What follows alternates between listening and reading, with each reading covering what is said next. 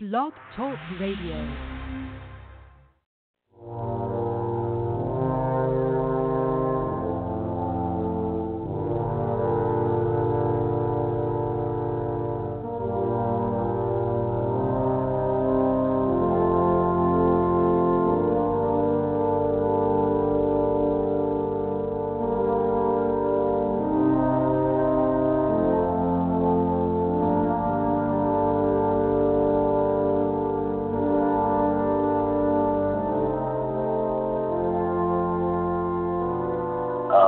I think that the great and liberating things for me, and I think why this thing came to fruition, uh, you know, I made a big deal that this stayed quiet, you know, and, and you know, first of all, you know, what I was doing, I was, um, you know, part of the rumors are things fly out of that building, and so I wanted to see could I trust this building. Niners by law, when they go, we go, go. Niners by law, when they go, we go, go. Niners by law, when they go, we go, go. Niners by law, when they go, we go, go. Red, go, get red, go, red, go, get red, go, we red, go, red, Santana, let's go, red, go. Niners by law, when they go, we go, dumb. Sipping on a little bit of Puerto Rican rum. My beat is real low, go blooded to the death. Tailgate got a little powder on my breath. Empire Row still banging green lights. Mine forty-nine tall cans, double shots. Middle finger up, motherfucker Seahawks. Red zone banging, got drama, let it pop. Killer California, Houston, Texas. This lame gang hopping out of Lexus. Niggas be frontin', not die hard. Popping out the mouthpiece, all kinds are. Santana family rapping in the shot. Me and Orvello eating Giordano pie. Ray Red's hollering, Niners by law. Ace Town chillin', go post Paul Wall, nigga. Niners by law, red and go, we go dumb. Niners by law, red and go, we go dumb. Niners by law, red and go, we go dumb. Niners by law, red and go, we go dumb. Red, go, red, go, red, go, red, go, red, go, red, go, red, go, red, go. Niners by law, nigga, that's what it is. Represent the city ever since I was a kid. Call me Joe Montana, my sixteen. Red, go, brother, cause our fans move me. five oh ring, fuck your home team. My tailgate party is a red and gold thing. Bang, bang, nine again. Yeah, ho, I'm faithful. That means if we lose, bitch, I still be grateful. You's a bandwagon rider, always been a nine. Kings of the Bay, boy, call us side. Throw back jersey, Steve Young, Jerry White. Joe Montana riding light, red, white. Mike represent for that black and brown power. We game day ready to kick off in an hour. Rolling us out, my team number one. Niners by law, that red and gold, we go dumb. Niners by law, red and gold, we go dumb. Niners by law, red and gold, we go dumb. Niners by law, red and go, we go dumb. Niners by law, red and go, we go dumb. Red, go, red, go, red, go, red, go, red, go, red, go, red, go, red, go.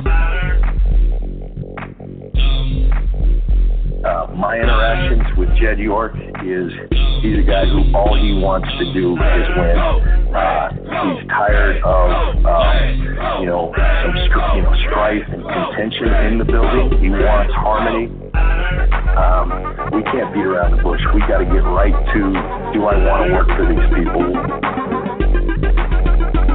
To me, um, that's an awesome deal. And I understand. I think just from being around it, from being a football fan, from being up there in Stanford, playing for Bill, um, from being around Ronnie and feeling his presence, to Tina Turner and Bill Ring were on that staff. I just get, you know, what dawned upon me. This isn't just a normal franchise. This is one of the iconic franchises in football, and the opportunity to restore that to its glory and to work really hard to do that, that, that, that just got me, and so.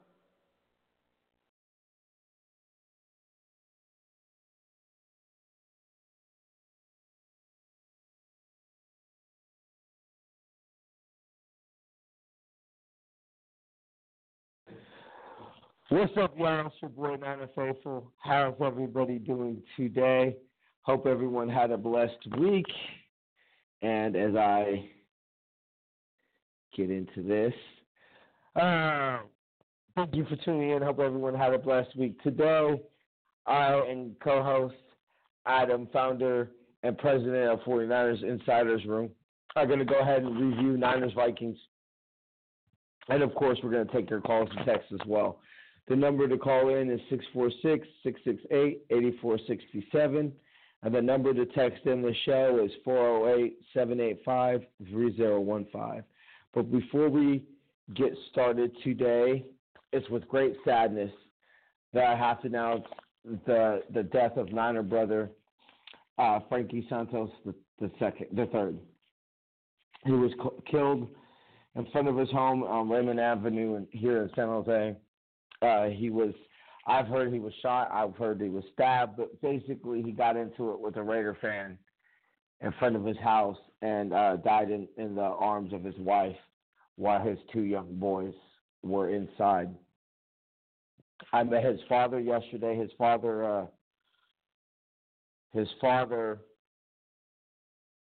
came out and, and to the four oh eight watch party along with his mother and uh, sister, and I met a, a couple people that, that were there representing him. Um, it was heartbreaking. You know, I walked up to his father and I had said, um, you know, as a father, I, I can't imagine what you're going through. Um, oh, great. Adam's call dropped. That's just wonderful. Uh, man, I swear. Um, so there, uh, there is a, a trust fund set up for his children. If you are interested in donating to the trust fund, go ahead and uh, via PayPal, go ahead and um, the email to use for the PayPal is Gutierrez L M seventy-seven at gmail dot com. So that's G U T I E R R E Z L M seventy-seven at gmail dot com. Uh, also, come join me and the rest of my four oh eight Empire family at Empire Row this this coming up Sunday at the home opener. Empire Row is located in Green Lot, Pole twenty, all the way down. Like like you can't miss it. It's literally just pretty much yeah. You, you can't miss it at all. Uh, we got Jose Santana is going to be performing live. So yes, the same Jose T- Santana that we brought on the show is going to be performing live. I believe he's got a new Niner song coming out, or or it'll be out by then. I haven't talked to him uh, yet to, to see, but I'm I'm pretty sure we'll we'll be having a new Niner song to listen to. All right, just go ahead and bring something for the cooler and something for the grill. We look forward to you joining us. Go ahead and go to Patreon Patreon dot com. forward slash Niner Faithful Radio to check out the rewards we have for you donating to the show. As little as one dollar a month, you, you get some pretty dope rewards and uh, help out the show, help us get better guests and all that type of stuff. Um, help me pay my co-host, too, because he takes a lot of time out of his day. Um, oh, well, you also want to save on ticket purchases. Go to Seat Giant dot com, use the promo code Niner Faithful Radio, all one word, and save as well as help the show out. And Radio A F S has advertising packages for as little as twenty-five dollars a month. Go ahead and email me at gmail dot com or Niner Faithful Radio at gmail dot com for more information. If uh, anybody has any information on the unsolved homicide of Frankie Santos the third. The anonymous tip line is four oh eight, eight oh eight, four four three one. Please help bring justice for Frankie. Uh, rest in peace, Niner brother. Very, very sad. And uh, nobody should have to lose their life over some shit like that. Also, one more thing before we get started today. Go ahead and go to Niner Faithful Radio's Facebook, Twitter, Instagram page. We have our uh, my newest blog that's out right now, the uh, match report, Niners Vikings. That's out right now. Uh, big shout out. Thank you so much, Jack, for being able to get that out so fast. So uh, go ahead and, and check that out.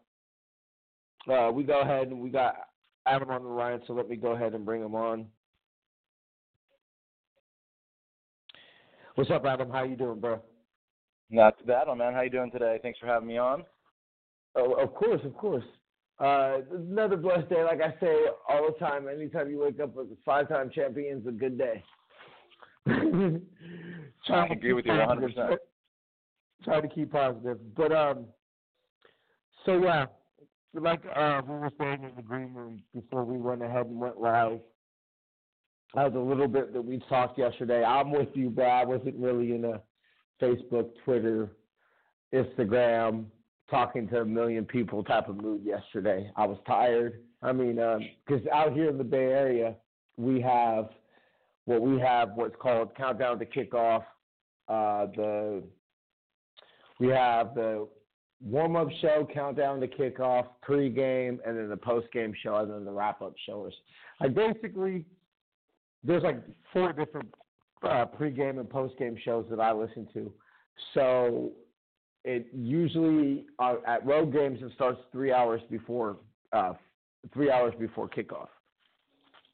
So, you know, yesterday at a ten o'clock game, you're talking about seven o'clock in the morning when the, when the countdown to kickoff or whatever it's called starts, you know. So I, I essentially I was up at six thirty in the morning yesterday, um, you know, about six thirty, six forty-five in the morning yesterday, all the way till, you know, what I think the post game wrapped up about three thirty.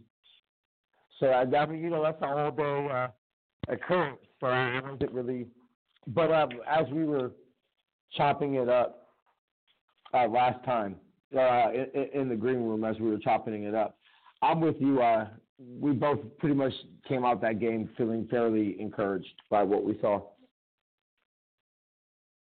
I mean, um, so that we got that article that um, I, I told you to pull up and everything right now. Just pulling off of that article, I mean, uh, just kind of going through the list. Uh, DeForest Buckner, I mean, uh, I think that anybody who watched the game yesterday already knows Defo dominated that game. I mean, two and a half sacks. We're, uh, this, this is what I thought was interesting. Set a single game career high. The two and a half sacks, and was the most sacks in a single game by a player since Aldon Smith had five and a half sacks against the Chicago Bears in twenty twelve.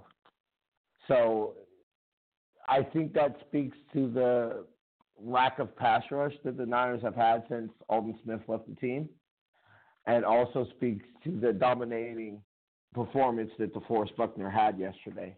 I, I, I think that he clearly um, – almost single-handedly won us the game on defense. He was huge. That's for darn sure. He was definitely huge. Obviously, we missed Foster out there. Um, yeah. Wow. You know, all those missed tackles and everything. Thank God on one of those um, plays by Dalvin Cook, but we missed a few tackles. Warner ended up getting a hand in there, and thank God Bronco Shurnhill recovered it. And that was yes. at that point of the game, you know, before possibly letting the game kind of slip up, once again, due to those missed mm-hmm. opportunities. But uh, huge game by Buckner. Shout out Arik Armstead for all the hits he's been taking for the past, shoot, it seems like freaking three years, you know. Uh, had a good it's performance. Pretty much he was dominating. I don't want to use dominating I like think, he's going to be an all-pro, but it was definitely good to see. Well, I think what you, over the What, this is your second week as my co-host, th- third week in a row that I've had you on the show. Um, I think that we both have came up with a conclusion that that what you saw yesterday, uh, Dean Lombardi has a really good video out on uh, out on Twitter. Oh, speaking of Twitter, before we get started today too, uh, as soon as I get to two hundred likes on Twitter, I, I will be giving away. Um, So I'll be having a, uh, a giveaway. I haven't decided quite the prize yet, but I'll be having a giveaway as soon as I get to two hundred followers. On Facebook, I'll go ahead and uh, I'm at one hundred five right now, so I'll go ahead and release details on that as I get closer to two hundred. But I just I, I said on my Twitter video um, this morning that I would go ahead and make the announcement on the show. And so for those who are listening from Twitter waiting for me to make that announcement, there you go. But um. I think as, uh, Dean Lombardi has a very good video out that kind of shows the game that we're going to be playing on the defensive line this year. And while no one player had a dominant game except DeForest Buckner, I think what you kind of saw was how everybody doing their job around Defo can benefit him greatly. There was there was that, the particular sack I'm thinking of is the sack that he had, the half sack with Blair. Is you kind of saw sure. how you kind of saw how everything collapsed around him. So Kirk Cousins had nowhere to go, and then that's when you saw Defo being able to be dominant and take him down. And so it's you have to look at always have to look at circumstances. So uh, you know, as we all know, I know that it was their left guard that was. I saw your tweet. I'll give full credit to you um, for this. I saw your tweet about. I know that Pat Efron was out. And it was their left guard that was missing, and one of them was battling back from a back injury, right? Uh, yes. Left guard Easton was out for the year. Their center, Elflein, was battling with like an ankle deal, so he was out. And then the right guard, Mike yeah. Remmers, was returning from injury. Uh, I think he had an ankle too, actually. He, he was he, he was playing, though, because I, I specifically remember on one play I just happened to look up and, and, and see him. But, yeah, right. So it was a – a line that, you know, let's not just, let's not, you know, get too excited and think that we dominated and made us think that uh, this is the, the, the Dallas Cowboys line of the nineteen nineties, you know? Yeah. But there, I think I always say yesterday, I, I was telling people yesterday, the, they say the hardest thing in sports to do is what you're supposed to. They say that's the hardest thing to do is what you're supposed to. So DeForest Buckner should have dominated that game yesterday, considering that he was essentially going up against a backup center and a backup guard. I mean, you know, uh, at some point yesterday, we could say he went up against two backups. DeForest Buckner should dominate. But what was sure. encouraging was that last year and even somewhat his rookie year, he doesn't get those sacks. He gets the same amount of pressures, but he didn't get that finish. And what you saw yesterday that's very encouraging is you saw him finish. I think everyone was kind of like looking at that time to, you know, be able to take advantage of opportunities, knowing that we've been so many close so many times of seeming to be not even mm-hmm. a half step, you know. It's like a third of a step, literally. It's like the hand is literally three to freaking five inches, you know, away from possibly swatting – swatting an arm down, you know, getting a getting a yeah. hand on the ball, just anything along those lines, you know, or you grab by the jersey and then the quarterback panics and just looks for anything at that particular situation. Yeah. So it was good to see uh, some swarmness. I, I specifically remember a play where Armstead almost had a sack. And it was literally, I think it, it, it was literally maybe right when he had put his hand on Kirk Cousins, I want to say shoulder pad. Like, essentially what happened as soon as Kirk Cousins felt the hand go on his shoulder pad, he threw the ball away. And it was little, you know, little things like that that kept on happening with DeForest Buckner over and over and over and over again last year. And the most encouraging part, uh, defensive line-wise, was that you you seen that DeForest Buckner was able to um, finish on those those sacks that he had yesterday. Um, Fred Warner, I, I, I will come on the show and I will fully admit I came on the show and I didn't know what we saw in him. And I thought that he was going to be like a sub-package, you know, coverage linebacker and everything like that. I mean, dare I say that we have the makings. Not that it's there yet, but the makings of a, of a Willis Bowman type of linebacker combination when, when Ruben gets back in in two weeks. Fred Warner is a freaking star in the making. I mean, that was – he had his rookie mistake, but, I mean, clearly the, the the man stood out yesterday. Like you said, I mean, uh, Dalvin Cook broke tackles. There, there, there was essentially uh, no way he should have been up that far up, upfield. But what I loved about Fred Warner is is he showed awareness to – he had stopped on the play. He had stopped running, assuming that, that when he basically came out that pile of players that he was going to be able to be stopped. But he still had the quickness and, and awareness to realize once he broke away that, you know, he wasn't down, and then not only to make the tackle but to, to punch the ball out as well. I mean, that was absolute huge play. The defense, uh, so Fred Warner, definite, definite stock up. cannot wait. And, uh, you know, which brings up obviously the point, you know, as far as missing missing uh, Foster out there, you know, like before the season started, obviously I'm a huge DeForest Buckner guy, and I knew he was going to be able to, you know, possibly yeah. be able to take advantage this year and kind of take that next step forward to have a beastly of a season. And uh, obviously we saw a great sign come week one. But before the season started, I really was thinking to myself, like, I don't want to say he is more important than Buckner, but that guy is just literally the erasure of the defense. He's just flying, you know, sideline to sideline, which you love that much more to be able to pair him up with somebody smart like Warner, who is very good in coverage, so he can be able to mm-hmm. like, have that yin and the yang with him. But Foster, I mean, you can literally argue he is the most important player of this defense, and you can tell how much we missed him out there yesterday. And once again, single-handedly, he could have made a difference in the game of, of God knows what. You know, I'm not saying, hey, he plays, we win. But, you know, yeah, that guy yeah, in the yeah, middle, yeah. he just that he's just so important in this zone, in this zone-dominant defense that we play in the scheme. And, uh, God, I can't wait to have him out in, with against the Chiefs. And obviously that's going to be huge and the perfect time to get him back. You there, my man?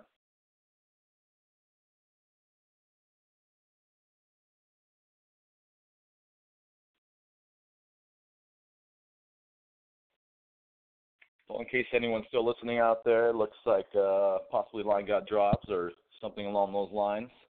So uh, hold, hold on for a second. Down. Awesome, there he is. Could you hear me? Okay, okay. Uh, these, these stupid headphones—they go in and they go out, and oh, I bought in like a million oh, pair right. of headphones with the mic on them because I'm just kind of too lazy to hold up my phone or whatever. Yeah, that's why I'm um, going pretty much full Bluetooth. Yeah, I. You know what? I'm probably going to end up having to do that. But so anyway, uh, long story short, I think that um, DeForest Buckner right now, the second, is our best player on defense. But I think in a year, two, two, maybe three years from now, you're definitely speaking of Ruben Foster as our, our best player on defense. I think that. Um, It was it was clear that we missed him out there, that, that there was no question. I was – the first half, I was – I want I don't want to say concerned. I want to say, um, you know – It's not the way we envisioned starting the game, huh? Yeah, yeah, yeah. There you go. I guess that's the best way. Thank you. Kind of clearing me up there. Yeah, that's not how we envisioned. Yeah. But the, even then – the two things that I think you, you had to take away from going into halftime was that Minnesota was moving the ball, but they had their own struggles.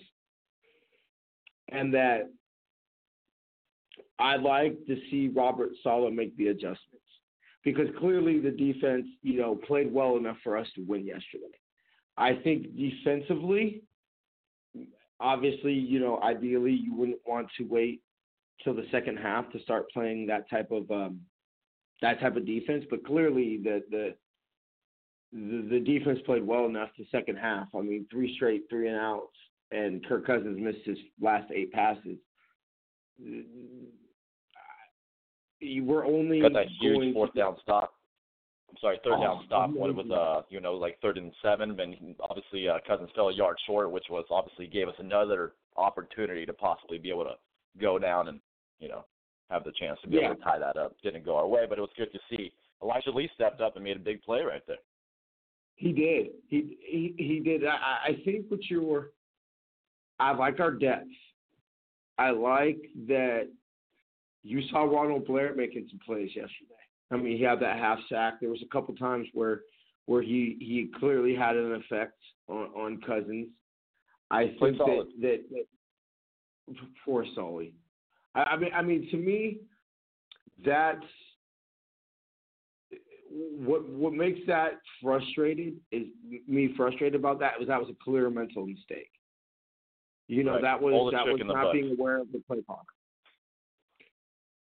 That sure. was clearly I think not being... just trying to make a play type of a deal. But you know, once again, I'm sorry to cut you off there. It's just simply, you know, the oldest yeah. trick in the book to try to draw somebody off sides, and uh, I mean. You know, this is obviously the guy that's going in his second year in the system, and, you know, obviously he had that week one sputter, but you got to remember all the time and stuff he missed last year. It's kind of like year one point five type of a deal. I'm not trying to give him that much of an excuse, but, I mean, you get what I'm saying. Yeah. Well, no, I mean, it's – I think this is it, – it's – what I have to myself, I, I, I'm very critical of myself. I have to step back and realize that before the season, I said that this was going to be a team that played better as the year went on. So if you break our season into four four quarters, you know, four four games, four sections of four games, we're going to clearly be playing the la- our best football the latter last four you know, games of the year. And I, of course, ideally, and that's one of the things why I feel that I'm so bull, bullish on the team, is because I feel that that is that that's how you win. How you can look at a team like, let's just say, the both of the times the New York Giants beat the Patriots.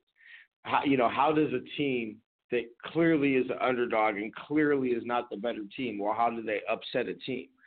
It's because, you know, they're they're playing the best football at that time.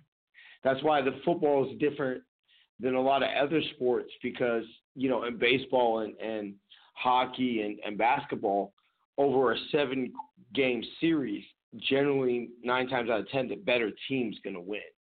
The better team will win four out of seven games.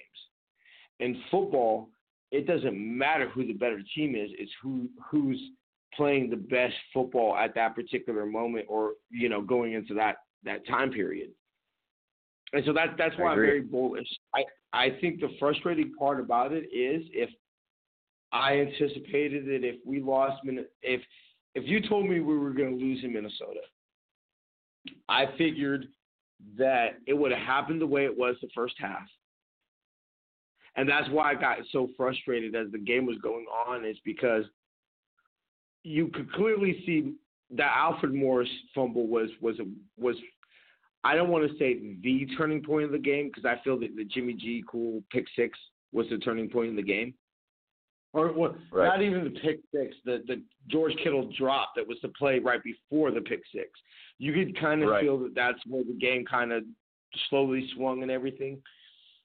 And so that, I was frustrated because I, you know, P T S D of, of past Niner teams is this kind of what happened with the Niners in, in the past, is you would see us play this type of game, and then we'd be real close. Like, perfect example last year against Philadelphia. People forget that was a two-point game going – or it was a one-score game going into the two-minute two-minute warning at halftime. And then what happened? You know, they got the, the, the pick six, and then everything snowballed, and the next thing you know, we got blown out. That's almost what I felt was going to happen this game is, is, you know, we're right there, and I'm thinking, oh, shit, we're about to tie this game, and then Alfred Morris fumbles. You know, you're thinking, okay, damn. Then you see George Kittle, you know, drops the ball, which would have been a walk-in touchdown. The next play, they get a pick six, and that's when I kind of expected the snowball to happen. Their encouraging part offensively is to say that everything we went wrong, we, we both uh, agree that missed opportunities is the key word for this game. But everything we could sit there and we've been going over the last half an hour, we still had a chance at the very end sure. to tie the game. And I think that right there, a loss is a loss, no moral victories. The, the the moral victories of losing have been greatly exaggerated. Every, you know, quote you could think of. But right, that right there is a sign of progress. So it's also a sign of adjustments a little bit too, right? I mean, it was good to kind of see, yeah. you know, you know, having that sense of urgency a little bit and continue to chomp at the bit, continue to fight, continue to scrap. And, uh, you know, as we mentioned, defense obviously stepped up. Um, you know, and obviously the one word that you can relate back.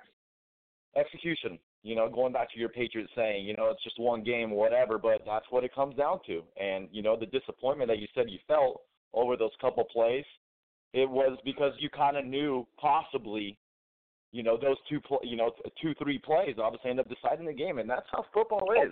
But that's what makes me so fired up for next week. Yeah, I mean, I mean, clearly, clearly, it, it, you give three plays.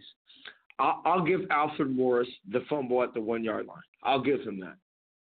You say the Pierre Garçon, who see this is why I feel that people are giving the, the Pierre Garçon and and Dante Pettis and George Kittle too much of a break on Twitter, is because they're saying that the, those would be tough catches. And I'm not saying that I can necessarily make those catches, but that's why it's the N F L.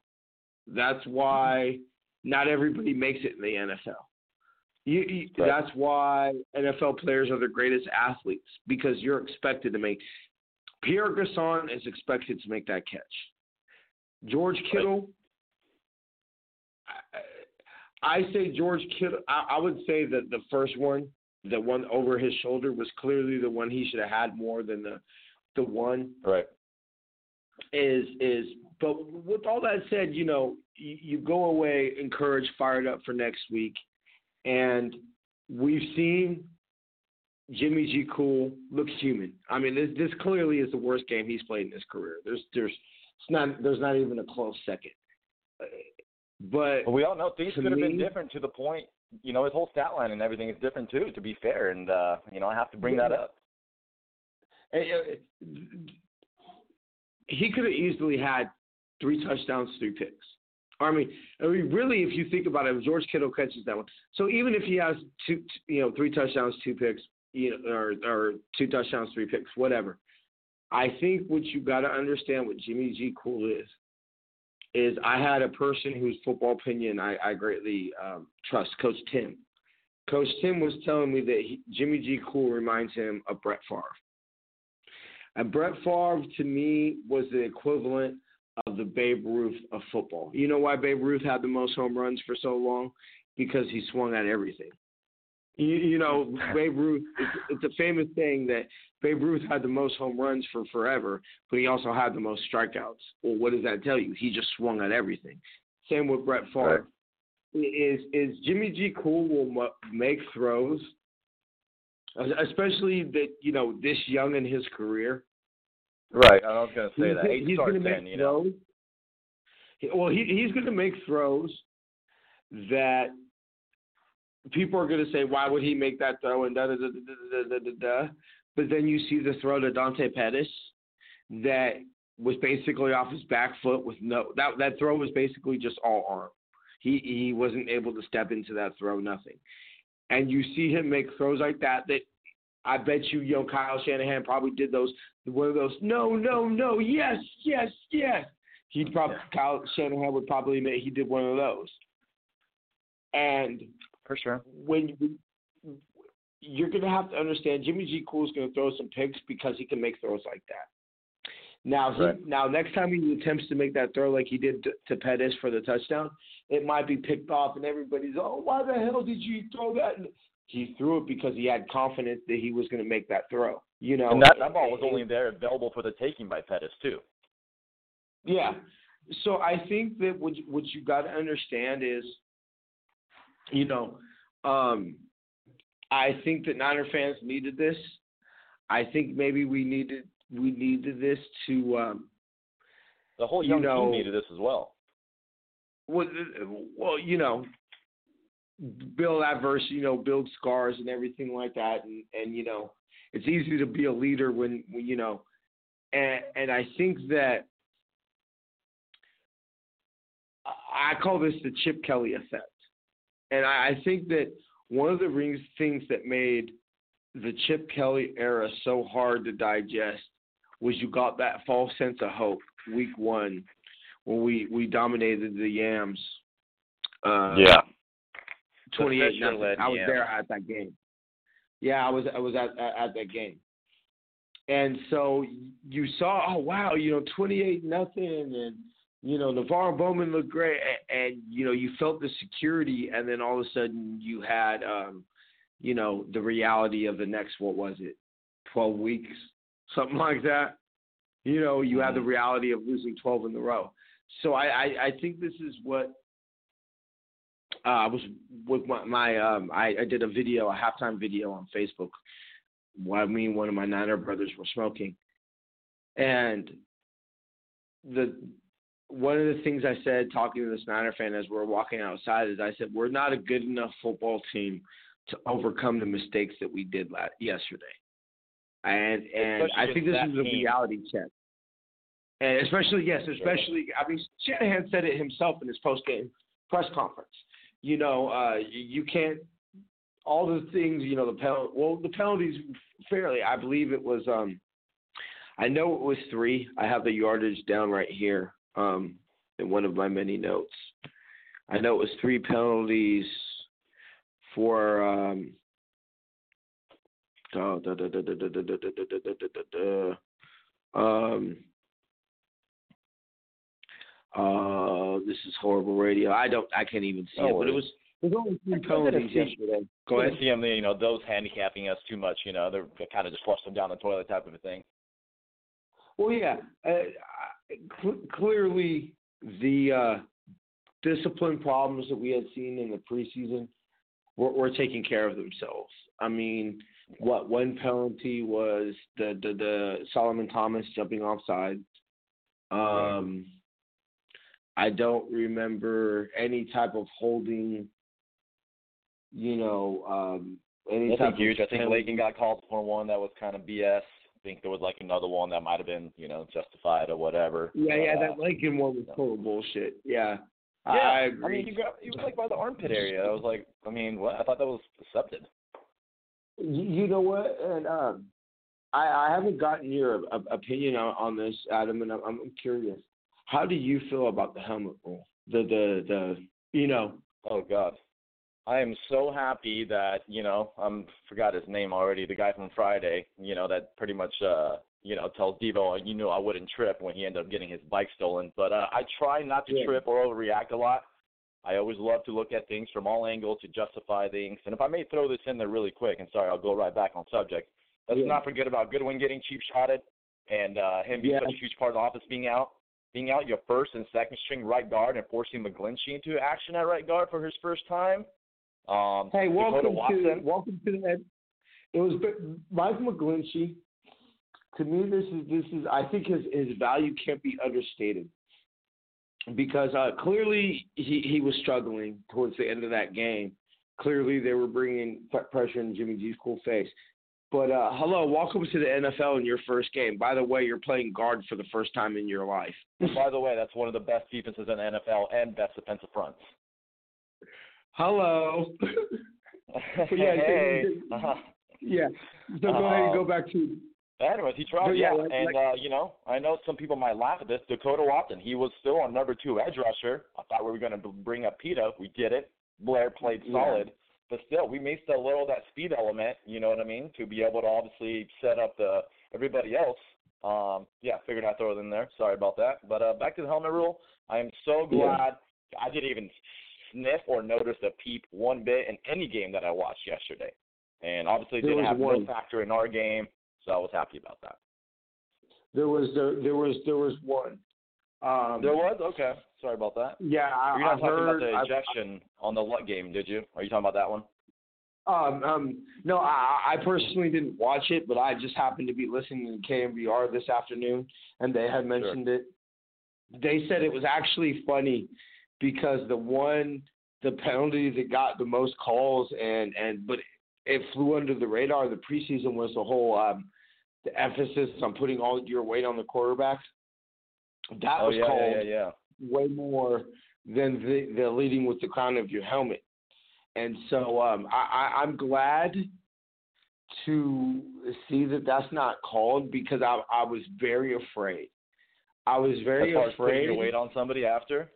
Or, well, no, no, as far as the, the leading with the crown of your helmet. The helmet. I was okay, very okay. afraid because I know that I came on here and I said, you know, I expect a ten and six record for the Niners. But I could see that type of that type of, that is, the the um, Ahmad Brooks on um, Drew Brees, that clearly count, cost us that game against the Saints, and that's why that penalty scares me a lot. I'm sorry. That's a, yeah, sorry to cut you off. I think that game actually ended up causing us to lose home field advantage, which could have made, instead of playing in Seattle for the N F C Championship game, I think it could have made it playing in uh, Santa Clara. And see, this is the only thing that I caution people on this whole idea of, oh, it's only one game, it's only one game, it's only one game. True, but if, if you look at the schedule and you break in, you, you, you say, okay, so if you break the schedule and you say, I'm a realistic Niner fan, okay, you point to, you know, I had my theories of, of six or of five to seven wins by week eleven. I think that should be good enough. Okay, so then you, you say if you're having, let's just say six wins, that means you have five losses. Well, then you got, if you're a realistic Niner fan, you would say, okay, Minnesota, K C, Green Bay. Um, I, I, I'm iffy on San Diego, but let, let's just for argument's sake throw in San Diego. That means theoretically, it, what, but basically what I'm trying to get at is how every other game can, is winnable. Exactly. Well, every other game is winnable, but this is my thing about it is is how do teams how do teams um, overachieve? How did the two thousand eleven Niners become thirteen and three? Well, they beat teams that they didn't think that they had to beat, and that's the thing that's frustrating is I don't want to sit here and, you know, fourteen weeks from now think, damn, if we would have only won that game in Minnesota. Now, it's the first game of the year, so a lot could happen yeah. since then. And I don't – I think that what the, the, the thing to mostly take out of this is the, the thing that the, the, I mostly take out of this is I don't feel that there's any game – The, the, the Niners are going to lose more games this year. I, I, I believe that. I think that we're – well, you saw a team on Sunday that I don't want to say that we weren't prepared. I don't want to say that we weren't ready to play. I think you just saw that um, we're, we're, we're still working out the kinks, for lack of a better word. So but, but, but sure. we're going to lose games this year. I think what you saw yesterday and what makes me the most encouraged – is I don't think that, that Niner fans are going to feel that we're out of any game this year. Nope. I, I don't think we're going to have any games where you just, at the end of the game, where you're just like, we didn't have a snowball's chance in hell. I think what you saw is, is, is if that's the worst that Jimmy G Cool plays this year, I'll take that every single day and twice on Sundays because that tells me that we're going to be in every game this year. For sure. And, I mean, and if, easily if, you could have had three touchdowns and one pick yesterday, you know, if a couple easy. things go different, I mean, you know, it, it wipes out the other ones, you know, like towards the end, that pick, in my opinion, was just pure desperation, trying to make something out of nothing when you knew that was pretty much do or die anyway. So it's like, yeah, once again, if the, game would, if the game score would have been different, I don't think that play ever occurs. You know what I'm saying?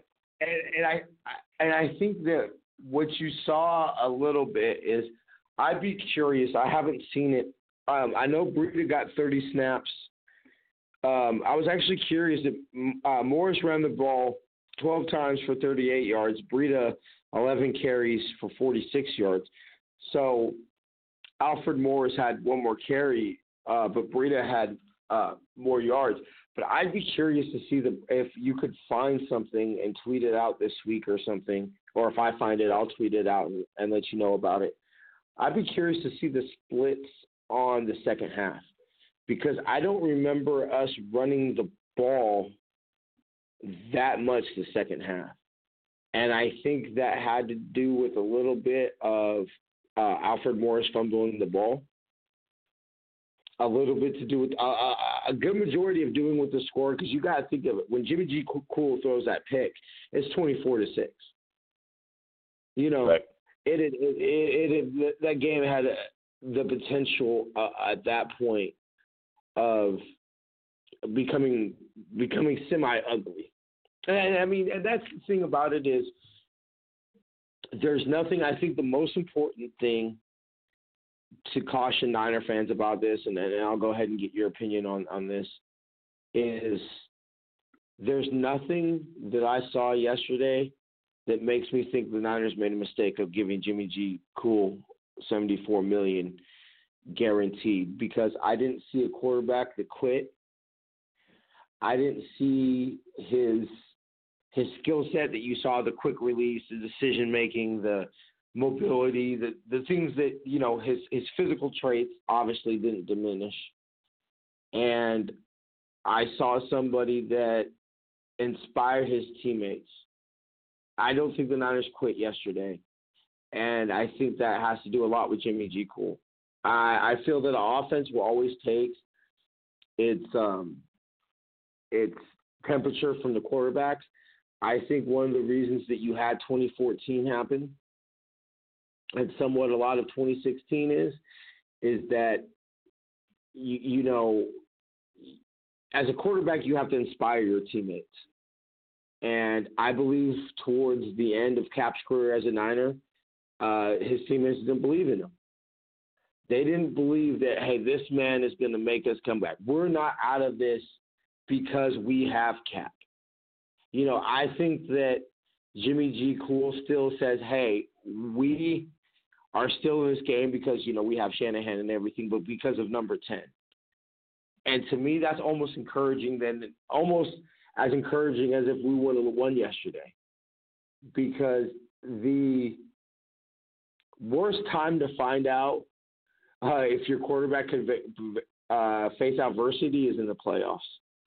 So I think the benefits of losing yesterday, while it sucks, I'm pissed. I really do feel that we should be one and oh right now and in a lot better mood. I really, really actually did believe that we were going to win that. I was really waiting. I think that's why I was so disappointed and let down. It's because I was just waiting for that moment to come where it was just it, it was just like, okay, we're back, you know, and, and we're, you know, I was waiting right. for Jimmy to lead us to victory. And, and when it didn't happen, it was disappointing, but uh, I'm going to get your opinion. I mean, did you particularly see anything that made you feel that Jimmy G. Cool isn't our franchise quarterback going forward?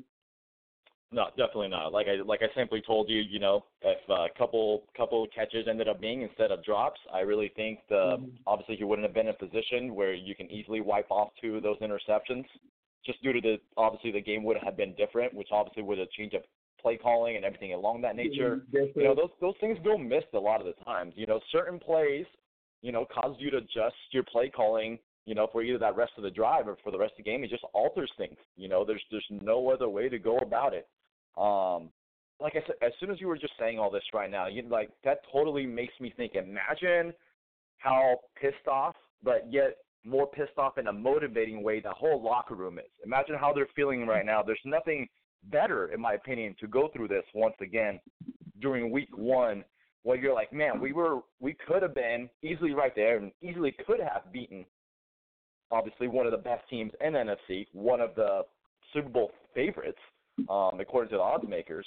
You know, uh, yeah, yeah. I would probably say, you know, them and the Eagles are probably the top two favorites in the N F C right now. Um, but yeah, nothing discouraging whatsoever. I, I really think this is going to be a good thing. Once again, emphasizing on having to execute those plays. You know, like you can lose, you can lose to the Browns. You know, I'm not trying to make fun of the Browns right now, but I'm just simply saying is if you don't execute a few plays, once again, I hate to be, you know, Captain uh, Captain Obvious over here, but a few plays definitely decide, to, obviously, that can decide the outcome of the game. And I really think, and hopefully they get beat up tonight. I really think we're going to come out firing, guns blazing in a home opener. I think we're going to smack Detroit by more than ten points. I think so, too. I look, uh, not just because I'm going to be at Empire Row, but, I mean, nobody more than Niner fans should realize that. I mean, you know, you're talking about a team that last year lost five games by three or three or less points. Yep. And this is this is why I think football is, is the greatest sport in the world, is because, you know, you break down last year and our – Our our one and nine start, or one and ten start. Okay, so so so that that or let's take ten games. We're zero and nine, so we lost five games by three points or less. So at zero and nine, well now imagine if instead of losing five games in a row by three or less points, let's say we won three of those games. Then you Those add on like Jimmy and Foster. Those easily could have been four or five wins, in my opinion. Exactly. And so now, how you see, instead of going from a six and ten team, now you're an eight and eight, nine and seven team, and all you really did was change one or two plays, or sometimes even one play during a game. And so I think that Detroit, it's going to be. Detroit is a good team. You know, let's, let's see what I, we do I, tonight I, against the Jets. It's going to be great to be able to tune in and watch. Yeah, I mean, uh, my mother's a Lions fan, so uh, I, I know uh, a lot about the misery of the Detroit Lions franchise. A lot, a lot of my mother's side of the family, ninety-nine point nine percent of them are all from Detroit, Michigan. A good majority of them are all Lions fans, so I know well. But Detroit's a good team. But I think that they are. What it, I wouldn't be concerned if we lose next week. What I would be concerned, the only way that I would be concerned if we lose last week is if we come out flat. I think that we now it's a fine balance because you don't want to come out too jacked up, you know, as far as the game and everything like that. But I think when you add in the crowd, I think when you add in, um, you know, being at home, the momentum, the, the lessons built from last week, um, you know, you, you in add on sense of urgency. I have a sense of urgency. A sense of urgency. I would be more concerned if, if you were to tell me the Niners are going to lose next week. I would be concerned, more concerned of a second half letdown. I, right. I would be concerned. The only thing that concerns me about next week's game is coming up from such a high high. You know, uh, they got, you know, cause I, I'm telling people it's going to be live at Empire Row, and, and that stadium's going to be rocking. I really honestly believe that in my hearts and hearts. The stadium's going to be rocking and crocking, you know. For and sure. so you're Here's a question for you. Yes, go ahead. Uh, I was simply going to say, imagine if we had pulled off the upset versus the Vikings. And then mm-hmm. we are such on our high horse that we missed on opportunities in our home opener against the Lions. Imagine how that feeling would have been. Like, I'd rather, once again, yeah. go through the, the sputters week one and continue a strong play instead of being in possibly reverse where you're celebrating like it is a Super Bowl, you know, week one, and then you yeah. come out and obviously mis-execute against the following team. Hey, you know what, Adam? I'm so glad you brought up that point because you know what? I think almost what would have happened is, uh, I mean, pretty much essentially what you would have said, but what I was talking about when I talked about the, the false sense of security with Chip Kelly that happened in twenty sixteen after we, we dominated the Yams is right. I think to get kind of what you're saying is I think that beating Minnesota would have gave us a false sense of, of uh, inflated ego. I think that if we would have walked in, we would have beat Minnesota, especially considering that how we played yesterday, I think that would have gave us a false sense of how good we are. And there's nothing worse than having a false sense of how good you are because there's nothing crushing. There's I, I didn't see the Niners, you know, at the highest of high, you know, beating a team we had no business, you know, beating and lost the next week to a team we had no business losing, and there's nothing worse than that crash, you know? Right. So exactly. I think sometimes as fans, we tend to look at one week and our, our, our especially now that we do, we essentially do a, a, a game reaction show. It's essentially our job to, t- you know, to, to have a, a reaction over yesterday's game and everything like that. But I think that as the season unfolds and, and we take a step back and we we see the un, I think the benefits of this game are going to be felt in week twelve. You know, I, I think the loss and the humbling feeling and the getting Jimmy G. Cool's first loss and even seeing how he reacts. You know, seeing seeing when he sh- when he showed up today in the office and watched the room, how did he react? You know what I'm saying? And I'm sure he's fired up, Brady style. You know, saying we got to go get it this week.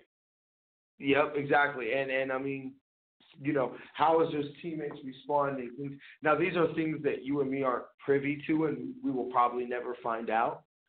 But, you know, uh, if Jimmy G. Cool's first loss was going to come this year, which pretty much obviously was, I'm glad we went ahead, got it out the way. That's a game that I, I don't think the Niners should feel embarrassed that we we lost to the, to the to the that to that Vikings team. I think there's no shame in, in losing to a team that, you know, is a legit Super Bowl contender, and, you know, I think the Niners, as it's constituted right now, this very second on September tenth, twenty eighteen, are not quite there yet. Now, maybe there's some things in the season that can happen. Maybe some players get hurt. You know, maybe Aaron Rodgers goes down. You know, you know, something like that. Then maybe we're talking a different story. But definitely, um, before we get out of here, Adam, um, just uh, last little uh, little bit and uh, last little sayings you have on, on this week's game. Uh, my last my input over this this week's game. Yeah, just last little. Well, I'm going to give uh, the 49ers faithful a little positive news. I ended up tweeting out about it a few times. Once again, once again, catch me, catch me. Ah, sorry about that. At 49ers Insiders. Um, but it was good to play our road ten a.m. game on the opener, where we were coming off a full rest and everything. So you had all of yesterday to start the recovering process. And once again, the Lions are playing on Monday Night Football today. Hopefully they get kind of beaten up against the Jets, and they have to travel obviously all the way to the West Coast, um, to Santa Clara, where they're going to play us this upcoming Sunday. So literally the 49ers staff, in my opinion, well, the, the players at least, the staff will have a little more time, but you're essentially almost two more nights of preparation that the Lions are going to be behind on. So those are two things right there. Rest and preparation are two things you got to take advantage of. I really don't see how we don't come out guns blazing next week. Obviously having a couple things in our uh, – you know, a couple things in our favor as far as, once again, the, the rest and the preparation factor. Uh, I think Person, Gar- Garnett said he should be good to go. Person should be good to go. Goodwin should be good to go. He returned actually a little bit yesterday, um, and decided yeah, to take him back out. I like that move.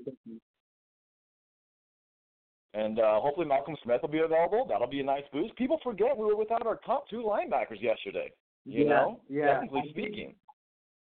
Think, I think the absence of – of Malcolm Smith can't be understated. He would have been better off than Coyle, obviously. You know, I'm pretty sure he's ahead of the depth chart. Yeah. Oh, yeah, yeah, yeah. Clearly, Malcolm Smith would have been better than Brock Coyle. All right, Adam. Well, um, there you go. Um, uh, we will catch you next week. Um, have a blessed week, man. Um, I'll go ahead now. I'll text you in a few. There's, there's a couple other uh, like maintenance type of things that I I, I want to some some maintenance questions and some things I have for you. But I'll text you in a few. I'm just gonna go ahead and wrap up the show, and uh, we'll Sounds talk good, to you next man. week. Thanks for having All me on. Have a good one. Yep, you too. All right, we appreciate Adam hanging out. Um, before we get out of here, I'd like to thank Adam for hanging out. Remind everybody to go to Seat Giant dot com, use the promo code Niner Faithful Radio to save on ticket purchases.